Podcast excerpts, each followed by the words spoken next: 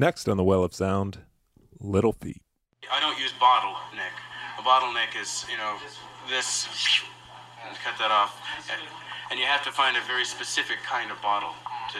Pardon me. Äh, er sagt, dass er meistens hier dieses Ding benutzt für Bottleneck Gitarre, für Slide Gitarre, weil man es überall in den USA kaufen kann. Man kann, ja, aber jetzt, äh, wenn man richtig Bottleneck machen würde, da würde man also eine bestimmte Flaschensorte für benötigen. Perhaps you demonstrate it, uh, how to put it on the finger here and yeah, we have got. Um, you have. Uh,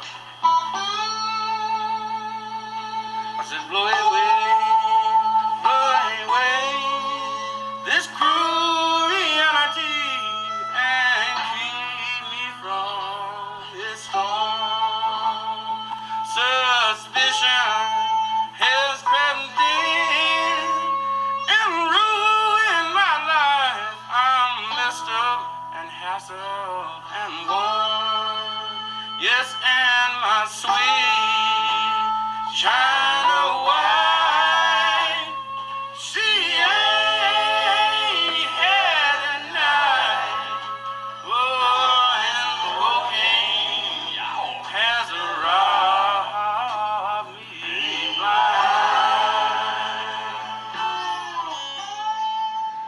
So my first experience with Little Feat was, I think, in middle school. I got a boombox CD player, Sharp, Sharp brand. Um, had a body glove. Department store brand. Yeah, yeah, yeah. Had a body glove like surfing sticker that I promptly put on there, made it cool. Um, but I needed some CDs to play, and I think I, I just kind of went into the record store uh, without knowing anything and picked up a Little Feat album from like '89 or something.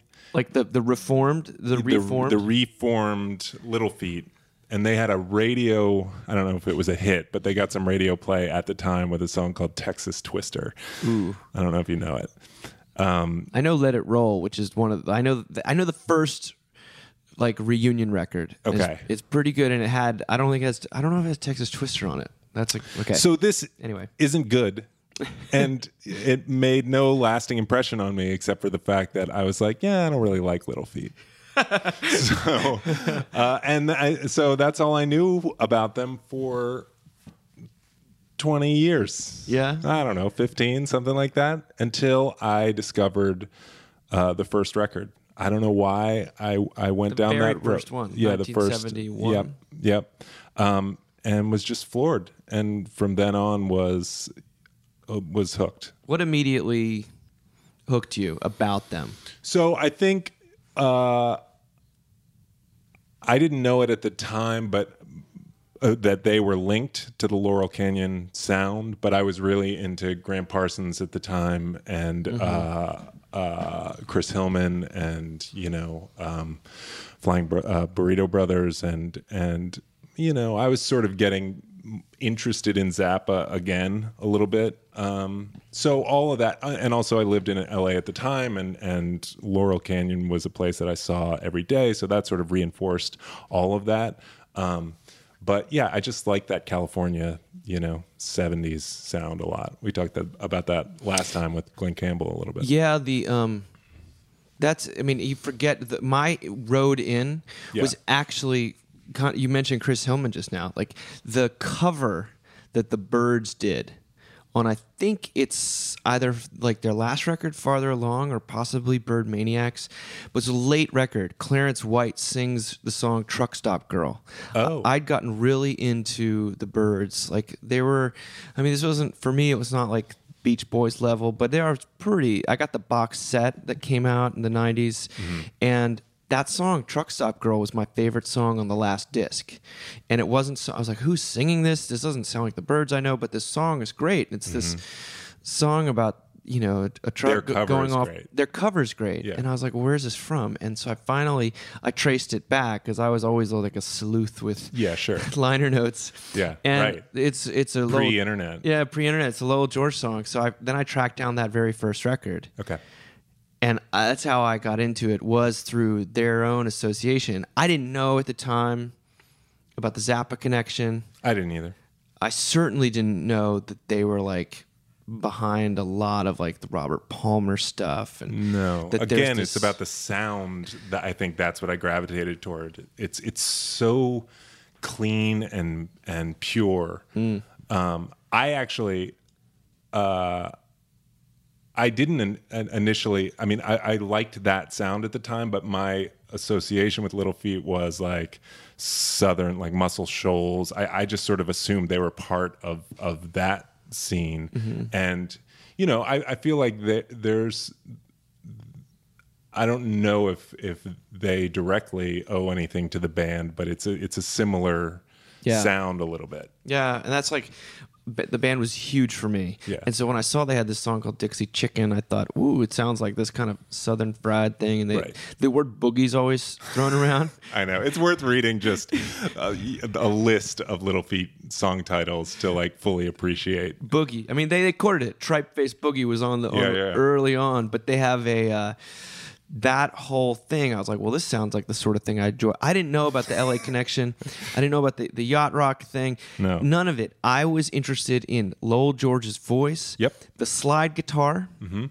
That I found, like I remember reading maybe in the all, Strong piano presence too. yeah, the All Music Guide said like Lowell George, you know, slide guitars up to heaven or something like that. I was like, what does that sound Uh-huh. like? That sounds like cool, and that's kind of what it sounds like. Yeah. his he's got this real amazing slide guitar sound. So anyway, we can go we can go through the chronology, but that's.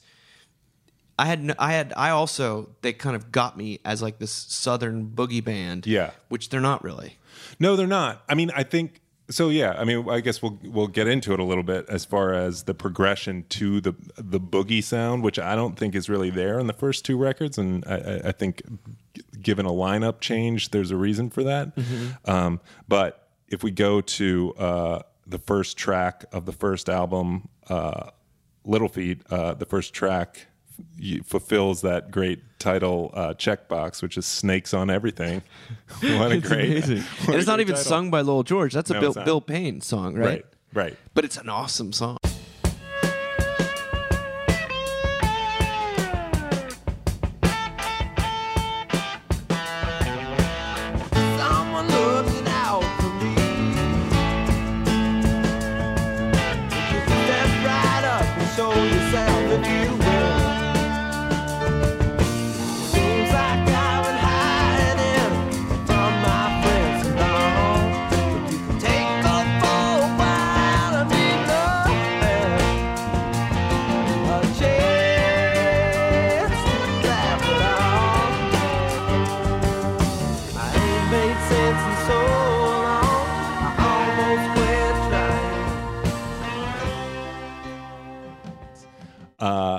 Bill Payne in the the Mothers?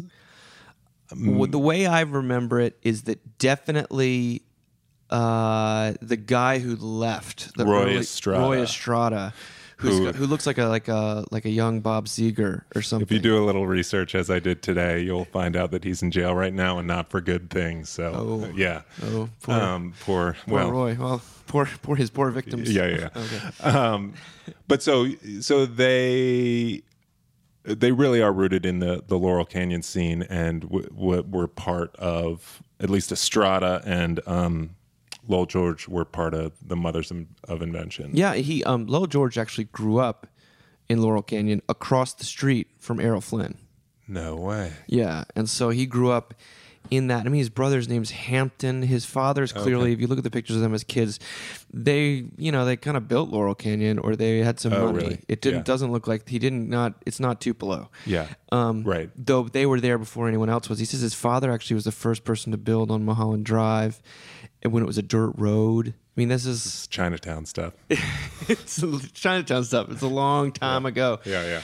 And there you have Lowell George emerging out of that locally, and and I guess getting caught up with the Factory is the name of his band. Yes, which uh, we can play a track from that. I, I Something found lightning? them. Uh, yeah, so that that has a distinctly Zappa Beefheart sound, Lightning Rod Man, um, and uh, yeah, well, I'll, I'll play that.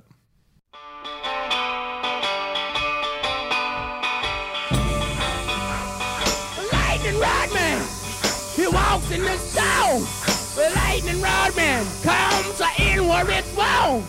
He'll make you feel safe, safe as can be. Just long as you don't stand under a tree. Uh, he carries his old brass bow. He wears shoes with a fine old sole.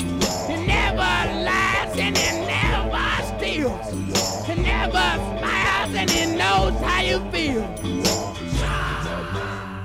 So that that is not indicative of things to come, but I think of where they came from, right? A bit of an acquired taste. Yeah, and also from everything else I can tell, uh, the other they're they're all over the map as far as the '60s sound goes. The factory, um, but they did one. They recorded "Crack in Your Door." Uh, They did. yeah, The so- the song that Little Feat would record. Yeah. So I don't know if Bill Payne. I mean, because I think isn't that a Bill Payne song as well? which "Crack in Your Door"? your door. Um, um, or maybe I don't not. know. But it's. I mean, if if Payne sings it, it's him. If if Lowell sings it, I'm pretty sure that's how it how it went down in the early days. Um, and they say that "Willin," which is on, which is you know sort of the big notable track from well the first two records, Mm-hmm. um, uh, somehow had a, had a piece in Lowell George getting kicked out of uh, Zappa's band. it did. Uh, that's what. Oh, because he was talking about weed, and, and Zappa was pretty st- straight edge, right? Right, right, right. So that's the story, and then there's another story that says Zappa basically saw the potential in the song and said, "You're bigger than being backup in my band," you know. So I see. You're out of here. I mean, the first recording of Willin, which is on that first record, is kind of like almost as a novelty song. It doesn't do the song justice. I mean, No. it they the reason they re-record it, usually, it's funny like how you know I I think you find this with a lot of records. Like when you see a band re-recording a song, maybe it's just critical bias or something, but people always like the first recording better. It I, it Yeah. not with this song. No. the first song, the first one sounds like. uh, I mean, it's almost like he's not seriously singing it. And then the next time he sings it around, there's some pathos. Then they re-record it, and it's like 50 times better. Yeah. Also, so from what I understand, uh, Lowell George didn't do slide guitar on the first version on that that Yeah. first album track. That's Ry Cooder, I guess. Oh, really? Yeah. Uh, not that. I, I mean, so it's crap, obviously. Um, but uh, uh, the I guess the other rumor is that um, Lowell George had a model airplane accident and damaged his hand. I don't know what a model airplane accident is, but that's why he couldn't play uh, slide Fishy. guitar on that. Yeah, on that Fishy. one. Um, Yeah, no, the second version is 10 times better. And also, what you see is uh, they sort of have a history of, of, of tracks developing, I feel like, across time. At least it seems to me Lowell George is not afraid of, of doing a do over Yeah. um, because uh, "Long Distance Love" is in is a track that was around, I think, in the early '70s that he or a song that he wrote early on, and it doesn't show up until the fourth album. Interesting. I didn't know that about Long Distance Love. I think my I gotta play my favorite song off the first record is is always been Strawberry Flats.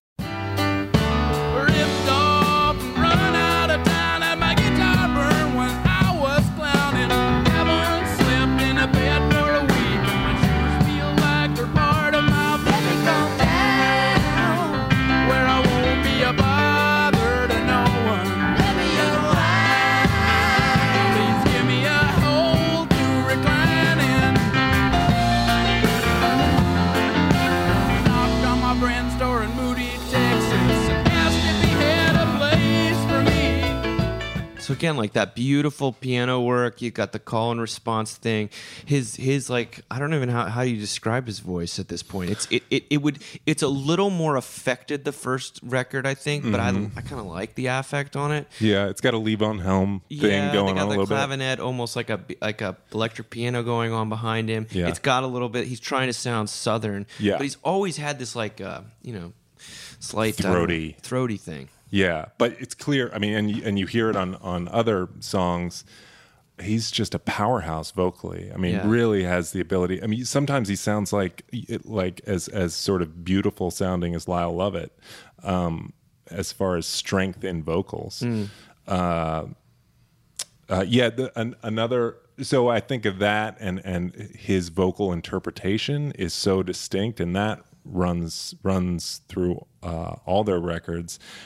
Here's something that I never realized as much as uh, uh, "Roll Me Easy," um, the Jimmy Webb song Yeah. that we talked about. Uh, is that it's they, Yeah, it's- Here on the second album, it's "Roll 'Em Easy," Yeah. uh, as sung by Lowell George, and his interpretation. Like I never put the two together. It's the same song. It's the same song.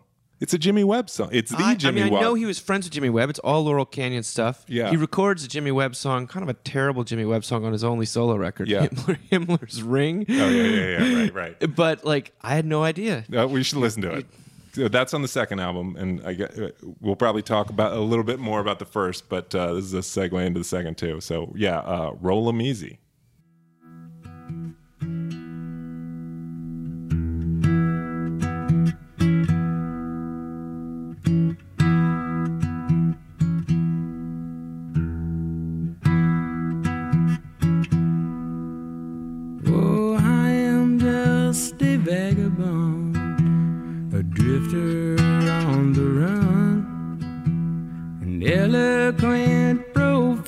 It rolls right off my tongue. And I have dined in palaces, drunk wine with kings and queens. But darling, oh darling, you're the best thing I ever seen. Won't you roll me easy? Oh, slow Take my independence with no apprehension, no tension. You're walking, talking, mm, paradise, sweet paradise.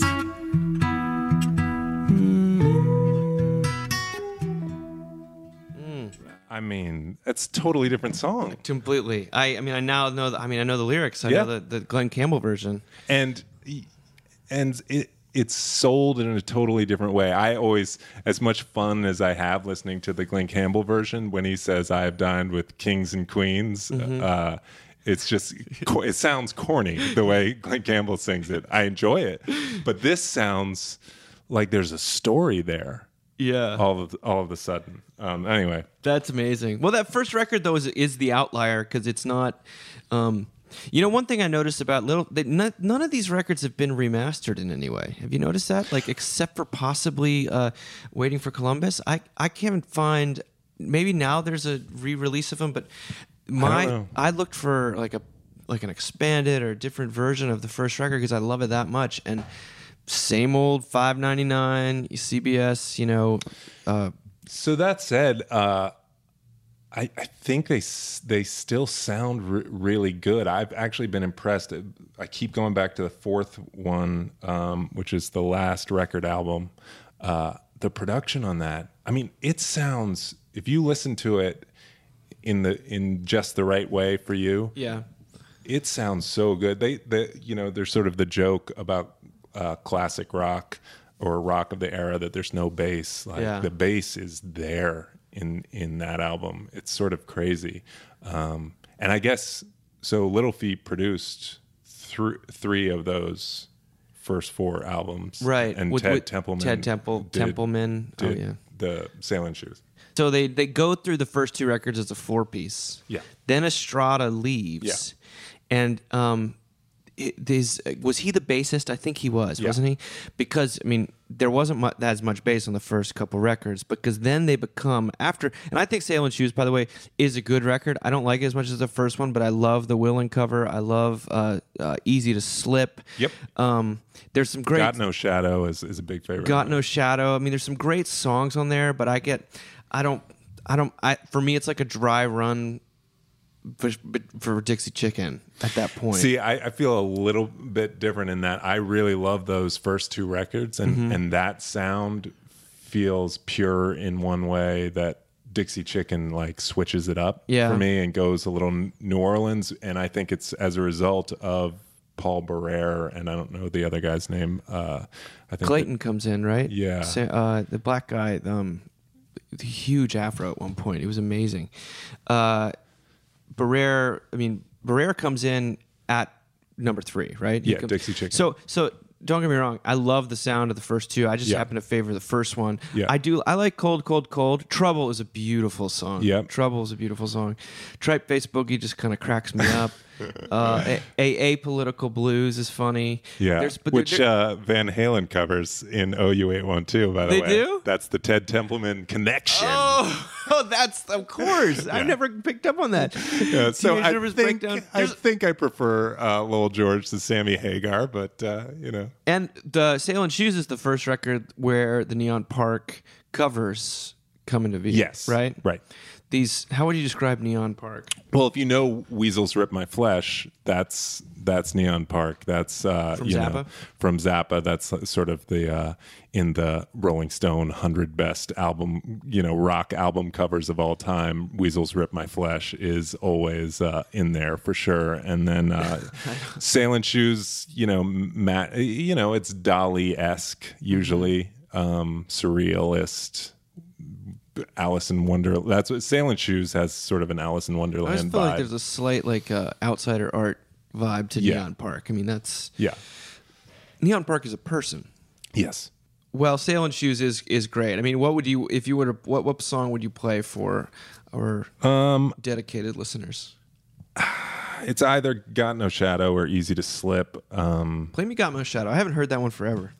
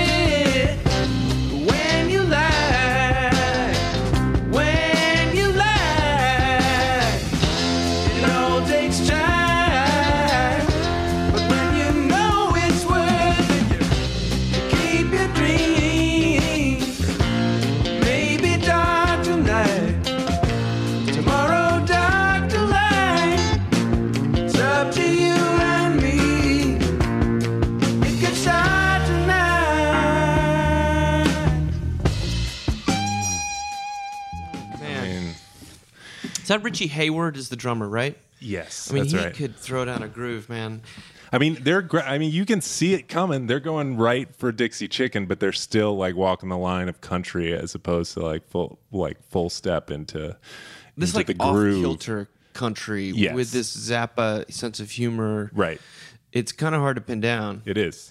And so then they add so Estrada leaves. They get Paul Barrere, who's new from New Orleans, but is is out in Laurel Canyon. He Yeah. gets sort of drafted in, Right. And they also get Sam Clayton on percussion, Okay. I believe.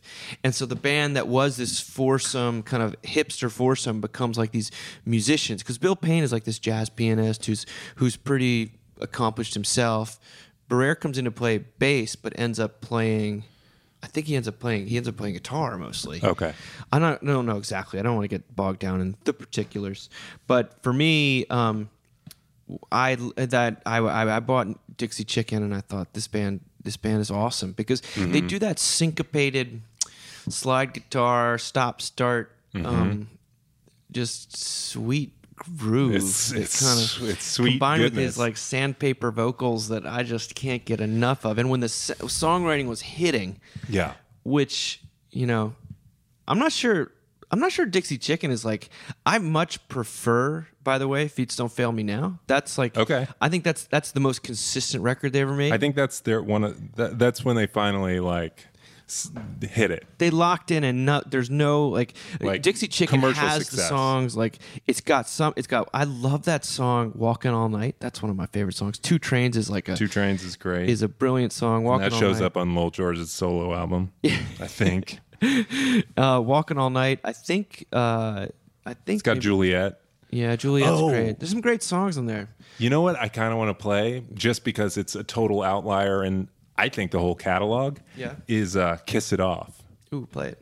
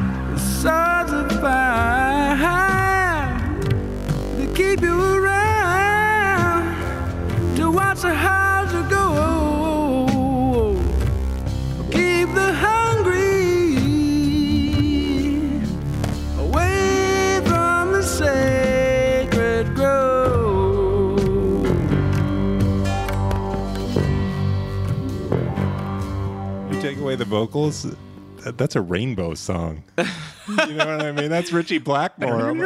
yeah. Um, yeah. It's uh, it's it's a grooving song. That's that's for sure. But it doesn't sound like anything else. You know, I'm gonna play done. "Walking All Night" because Yeah, people know the other hits. Because this is also off this record where they're, again, they're, they're the sound is bigger and there's a Mm-hmm. confidence that you kind of, they become the boogie thing.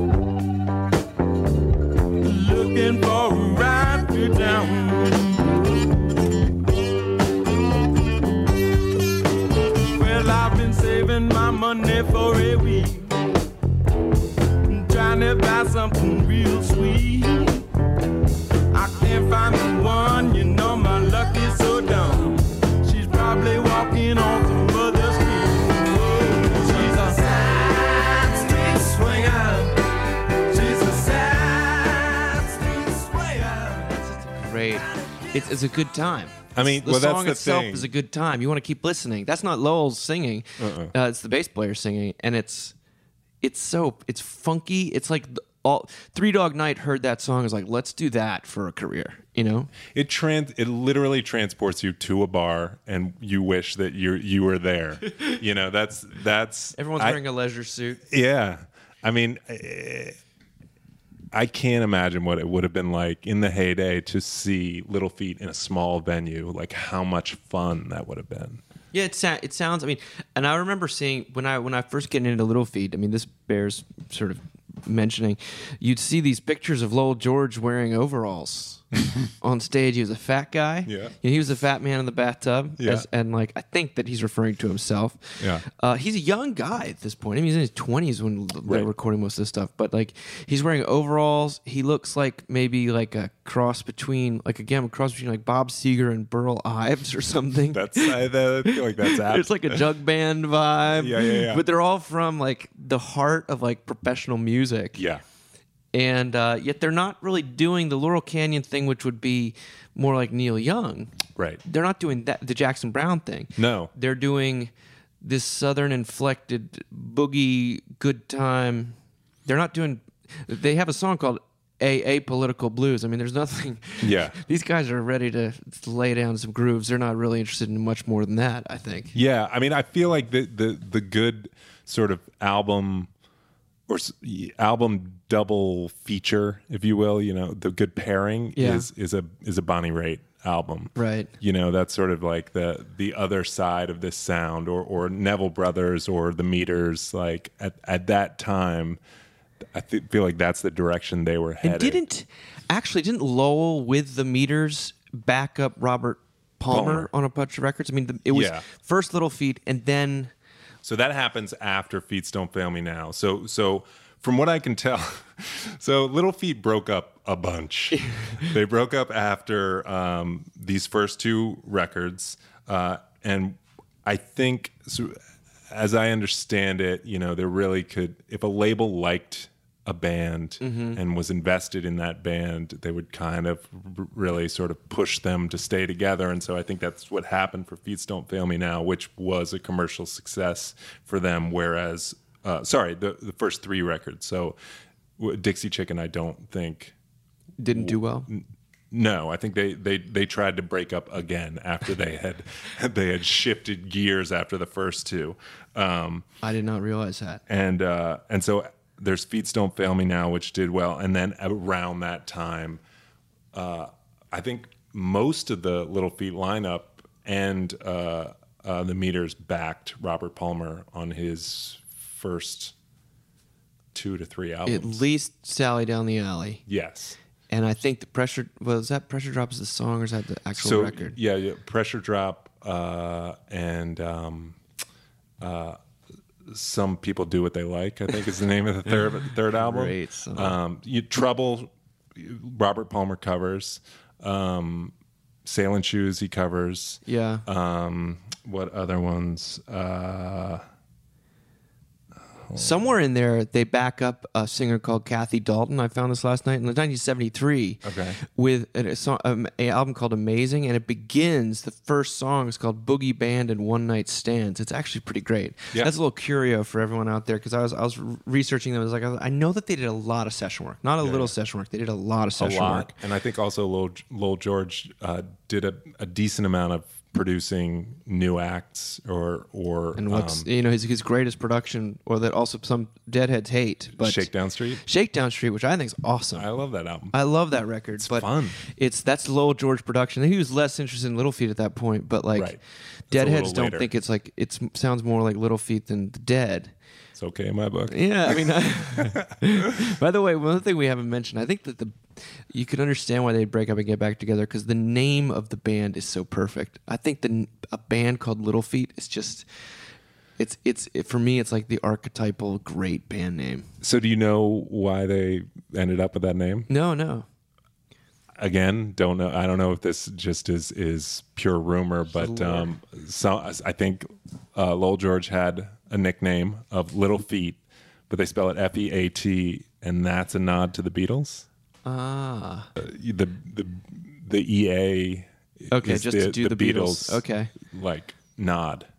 That's cool. I mean, they're um, Well, so one of the things I did that one of the when I when we talked about doing this episode, I um I was trying to figure out the little feat that I go back to the most besides the first record, and I already kind of mentioned it, but I really, really like the um, feats don't fail me now. But I, what I really, what I've done, which I've semi proud of, is the live versions of every single song on that.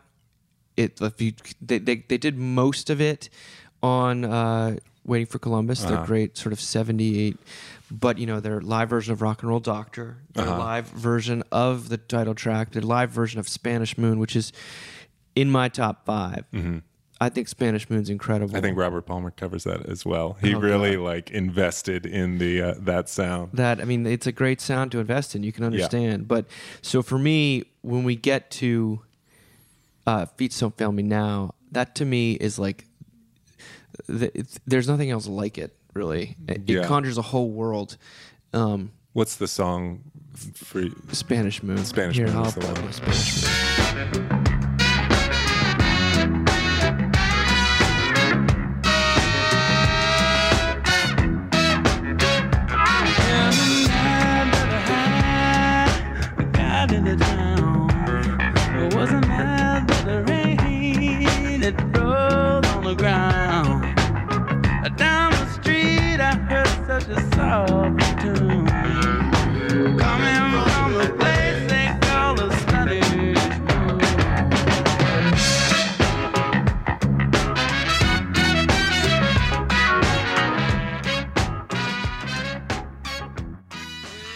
Could listen to that all day long. We didn't even really Yeah. get to the chorus, really. I mean, that there's sort of No, there's a lot of groove. hookers and on. hustlers and bad cocaine. I mean, it's like there's this, there's a whole underworld of you know. Yeah, um, there's a world there. I mean, sort of going back to what we were saying about uh, Scott Walker. Like once you once you hear the sound uh, in each album, you you there's a there's a tapestry that's yeah. built. It's it's it's what people today call world building, Mm-hmm. which I appreciate because I like basically anything in which that's operative. But I I also just um, these guys weren't thinking about world building, but they were they're building worlds with sound and with this funny imagery of like a you know it's like the romper room crossed with uh, chips crossed Mm-hmm. with um, um, I don't know like. Uh,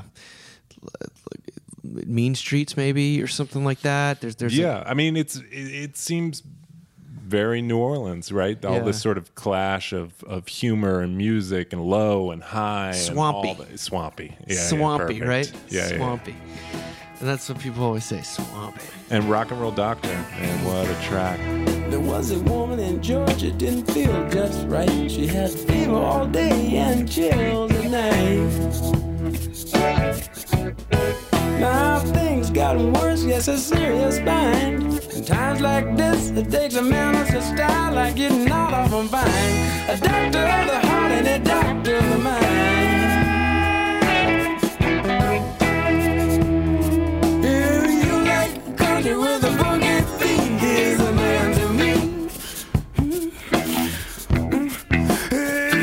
To the sound of champion feet, he can be beat.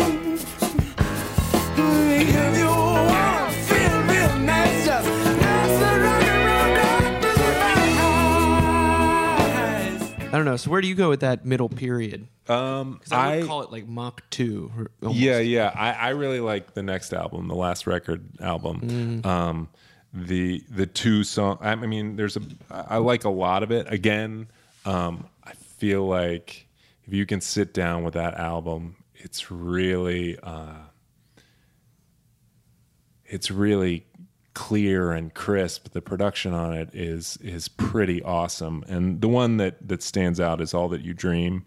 Uh, that has Linda Ronstadt. Um, maybe we should listen to it. Let you dream.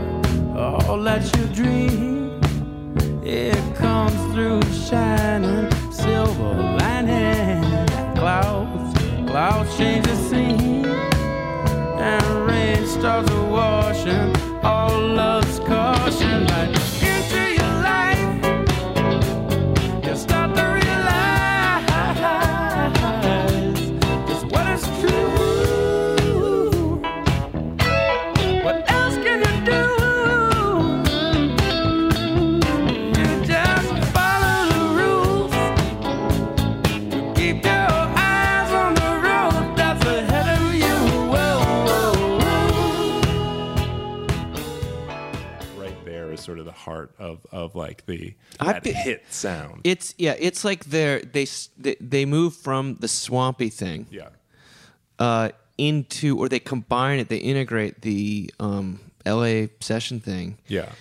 kind of perfectly. Yeah. I mean, these are the guys that are gonna, you know, go on to influence, you know, the the big hits of the '80s. I feel like, and and sort of that like later era Chicago and and yacht rock and uh, you know the doobie sound and and and all of that. Um, it's just. It's a little more authentic here, and sort of like right on the cusp of all that. Yeah, it's it's what seventy five, yeah I think that, sounds about right. and it's not. Um, so it's really It's not too syrupy. It's it's it's genuine. I mean, again, I feel like it- if you heard Bonnie Raitt sing that song, it would it would sound great, and it would also be authentic. It's that sort of matching. Yeah, I mean that the song on that record that kills me. I love all that you dream, but uh, Mercenary Territory. Yeah. like especially the live version. And I'm, you know, I'm not like that with a lot of people. It's interesting. I'm not like you got to hear the live version because a lot of times the live version's like rougher or it maybe has some energy, but I really want to hear a different take a diff- on. I really want to hear the the thing that they labored over, but Mercenary Territory's got that insane chorus. He was so fully invested because this is also this is the air like the time I think the last record from what I understand narratively. yeah, Uh, so it was Lowell George's band, and like he's he's sort of calling the shots, and they get to the the you know the um, Dixie Chicken era, and it's still very much his band. It's Yeah. it's it still is here, but when he when he invites the extra guys in, the posts when when Estrada leaves, and he invites. Paul, Paul Barrere. and and Bill Payne's always a, a major musical factor, and he's got Sam Clayton, and he's got um, I forget, I keep forgetting the bassist name, the other bassist, but uh, they start to really like write a lot of the stuff. Yeah. And they sort of slowly they start to share the, the even though Lowell's singing more because his voice is still great. Right. And he's producing these records too, I think. I think he produced last record album. I think he did. Um, but the, you're right. He he and I think he acknowledges this in in multiple interviews that they're sort of shifting the sound, and it's not a sound that he where he wants to go. He sort of feels like there's too many cooks in the kitchen, um, and that it's not as visionary. I I, I heard uh, one interview where he essentially says like they were uh, they wanted to do big conceptual things that were sort of beyond their reach. Um, those guys, uh, uh, Paul and Bill, and uh, and he just he basically just didn't like it. Kenny Gradney is the is the is the bassist name. He didn't he didn't really but he was there in the studio Yeah, and he was there. he was a team player, I guess, in some sense. He was also, it sounds like, struggling with a lot of addiction problems. Yeah. But at that last record album, and I would say it's the perfect mix the one before it, but I because because Oh Atlanta, that, that that's I think a that's a Payne song or a Barrere song. That's a great song. Is that on? The, I think that might be on Time Loves a Hero. No. no, no, that's on That's uh, on last that's on? Feats Don't Fail Me Now. Oh, oh, right. Um, but when you get to like Romance Dance is great. Long Distance Love is really good. I think Yeah, All I That You really like Dream, that but one. that's also uh, Mercenary Territory for me, and Down Below the Borderline is great. I mean, it's a it's a really good record. It's um, but you can feel the push and pull within the band, and it's a push and pull that basically Lowell George loses, or he doesn't have the. Mm-hmm. He's um, pretty resigned to like the band going on without him, and it seems like he's saying Little Feat's done, but they're like, no, Little Feat's still going, just not with you. just not with you. And so they do Time Loves a Hero in 77 after and it it's it it has I think "Rocket in My Pocket" is the one little George song on there. I don't. I think he that's the only song he wrote. He maybe sings another song, but it's also got that super long. I would think it's like a kind of a boring. Um, which is the, the day, day at the dog races is on that, which is a, a, a fusion basic. Eh, they really want to do more jazzy stuff, Yeah. and in my mind, I mean, it's still got that great sound, but I'm not as interested in that as the the Lowell stuff. And and when the other guys were being so influenced by Lowell and sort of trying to do their version of him, like sort of sort of for, for me. Time Loves a Hero, which is again 1977, is like a sad record because mm-hmm. I'm I'm kind of drawn all the time in in all my music. I find sort of I look back and I see all these sort of thwarted visionary types and I, I find there's something that something that's romantic about it. But um and here you have him losing sort of losing his own band diminishing in presence. Um ted templeman is producing that one and he's got this one amazing he checks in for an incredible song. He sings a couple of vocals but his heart's not in it. Right. and the band is going in a direction that i personally don't am not as excited by but his attention's elsewhere too. He's like producing the dead. Yep. He's um he's working with he's doing the Robert Palmer thing. The other the rest of the band didn't only con- he who's the one who continued with them. Right. Um, at around this time he cuts his own solo record, right? Um, Yeah. So I think he was contracted for the the solo record sort of earlier on, and basically didn't find time for it, or wasn't too serious, or or I there there might have been a bit of like uh, performance anxiety Yeah. in that like he's. It's a badge he can wear. I've got my own deal, and maybe hold a, against the rest of the crew. Um, but he's he he doesn't act on it for for years until this period when basically he's he's fed up with what Little Feat is, and uh, and he does this solo push- record, which is mostly covers. that's what's so strange. You'd Yeah. think that since he stopped writing for the band, maybe he was dealing with some serious writer's block. I mean, probably was. Yeah, and yeah. combined with the substances, combined with probably the infighting, but he's um, what's remarkable about this stage though is that right after Time Loves a Hero, and I'm happy to play um, one of the songs if you sure, want yeah, go for it. well, right after Time Loves a Hero, they put out Waiting for Columbus, Right. which, for my money, is one of the best live records ever ever made. I think generally acclaimed as as such. And it's them at the height of their power. So maybe, the, like studio wise, things were being lost, but this is this 1977 tour, and it's just out of this world. I'm going to play. Um, what I'm going to play off of there is the Mercenary Territory live. Oh, awesome. Cut from there.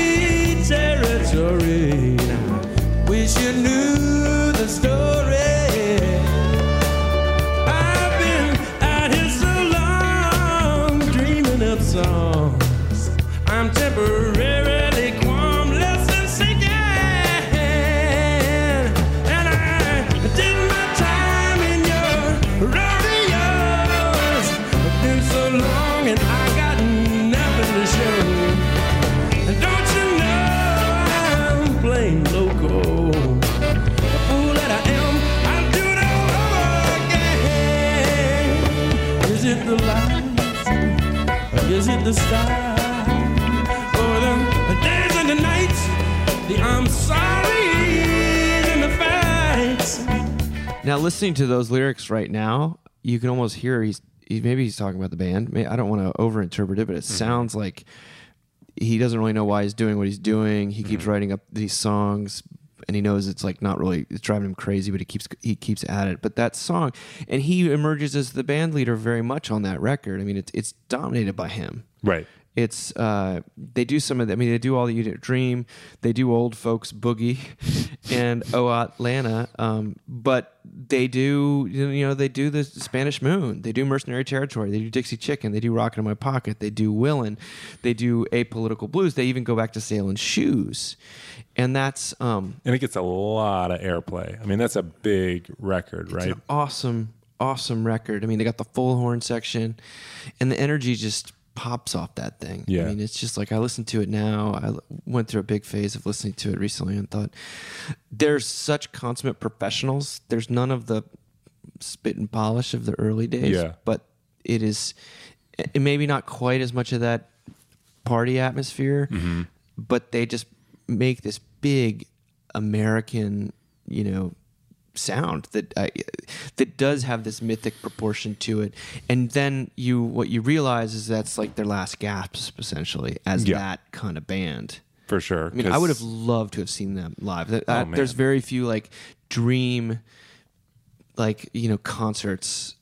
Th- th- It's right up there. That version of Little Feat. Yeah, for sure. Well, I mean, so then what? Seventy Mm-hmm. He he dies. He dies, and by there's there's wait there's one really He dies on tour, right? But his solo tour. his solo tour, and there's one really beautiful song on there called Twenty Million Things. Oh Like, man. Well, we should. We've got to play that. That- so I mean, as as he did write that song. sad as that solo album in parts can can seem, um, there's still that spirit there. I mean, y- y- all it takes is looking at the album cover to understand just how sort of hilarious he is. Again, it's a, a neon bathrobe. park Yeah. uh, uh, painting. Um, it's sort of a um, uh, a nod to impressionism, but it, so the album name is hilarious to me. It's called "Thanks, I'll Eat It Here," um, and Lowell George is looking uh, chubby in a bathrobe, and uh, it's just full on Lowell, you know, Yeah. in your face. Um, but yeah, let, let's listen to Twenty Million Things. If it's fix a fence, fend a dance, I've got lots of experience. Rent gets spent, all the letters never written that don't get sent. It comes from confusion. All the things I left undone comes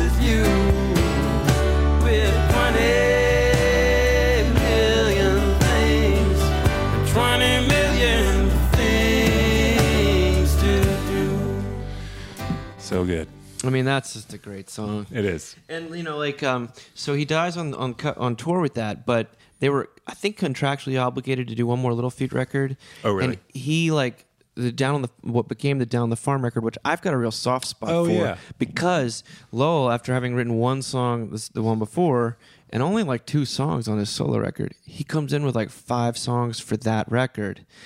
And they, I think they've already either already broken up or he's broken up. I don't exactly. I know that um, the way that the band the band had broken up before he died or he'd forced he basically he'd had this fight with bill payne Mm-hmm.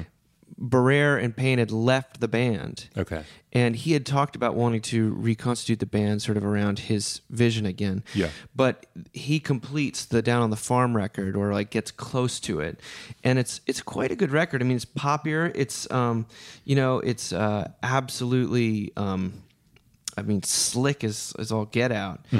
But you know, there's a song on there called, uh, um, which I really like. The song called uh, "Kokomo." Do you know that song? Uh, I know the Beach Boys, Kokomo.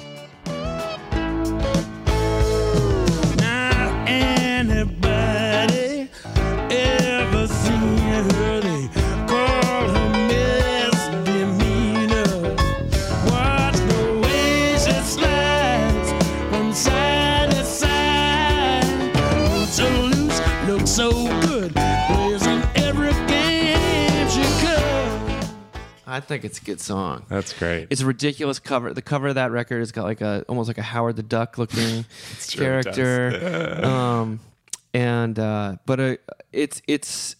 I think the band had broken up when it when it was released. Yeah. I think Lowell was dead when it was released. No one promoted it, but it's a pretty good record. yeah. And uh, Isn't there a hit on there? Is wait was is front page news a hit?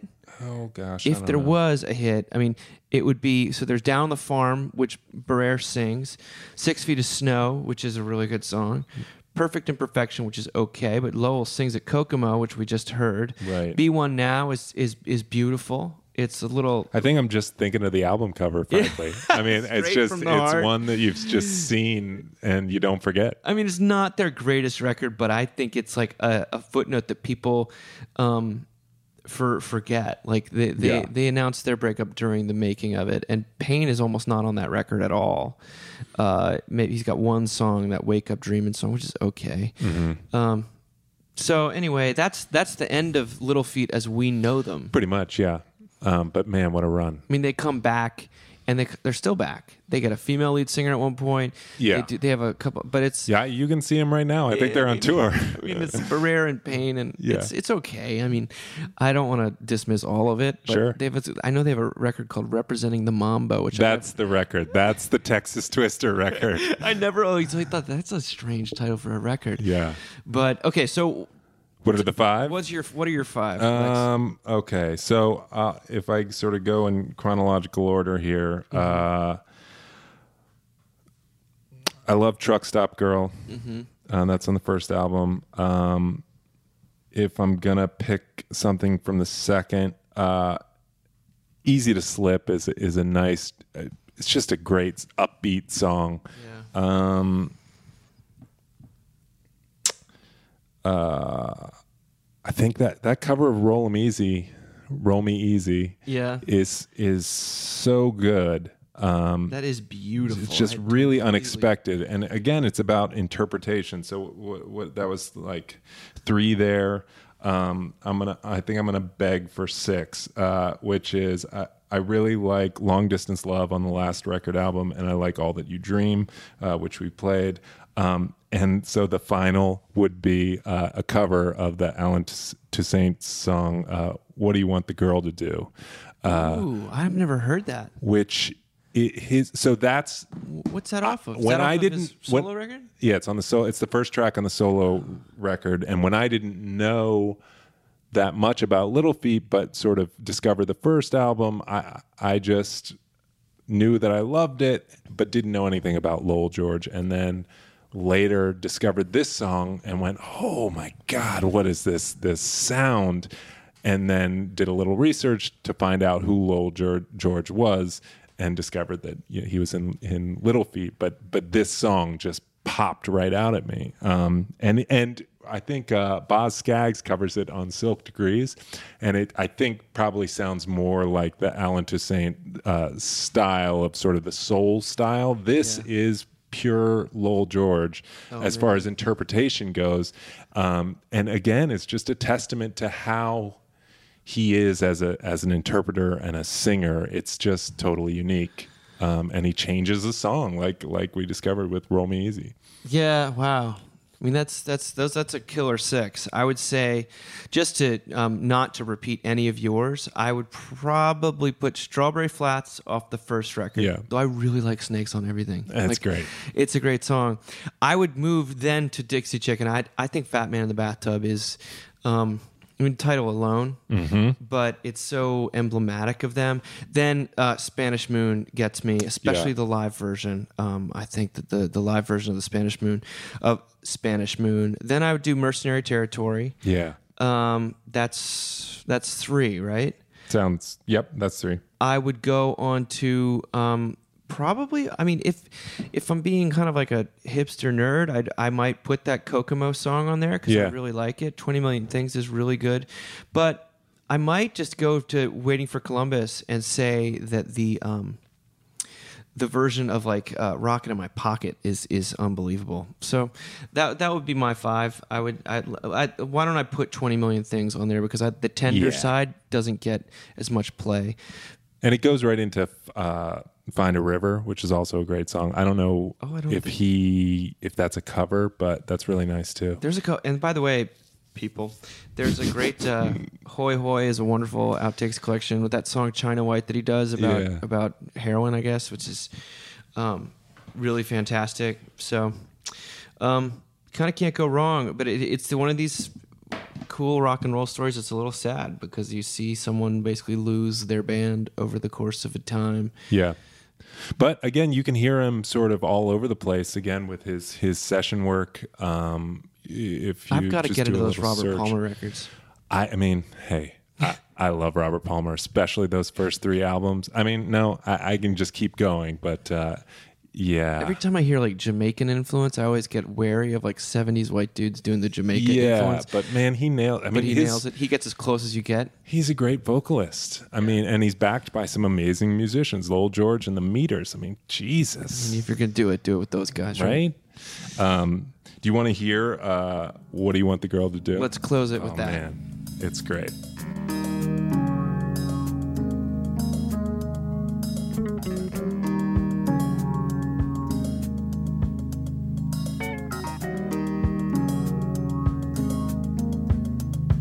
so you you think the world looks crazy and eats up your lies. Like it's good for her like apple pies and she don't even cry. She is not a fool. She's just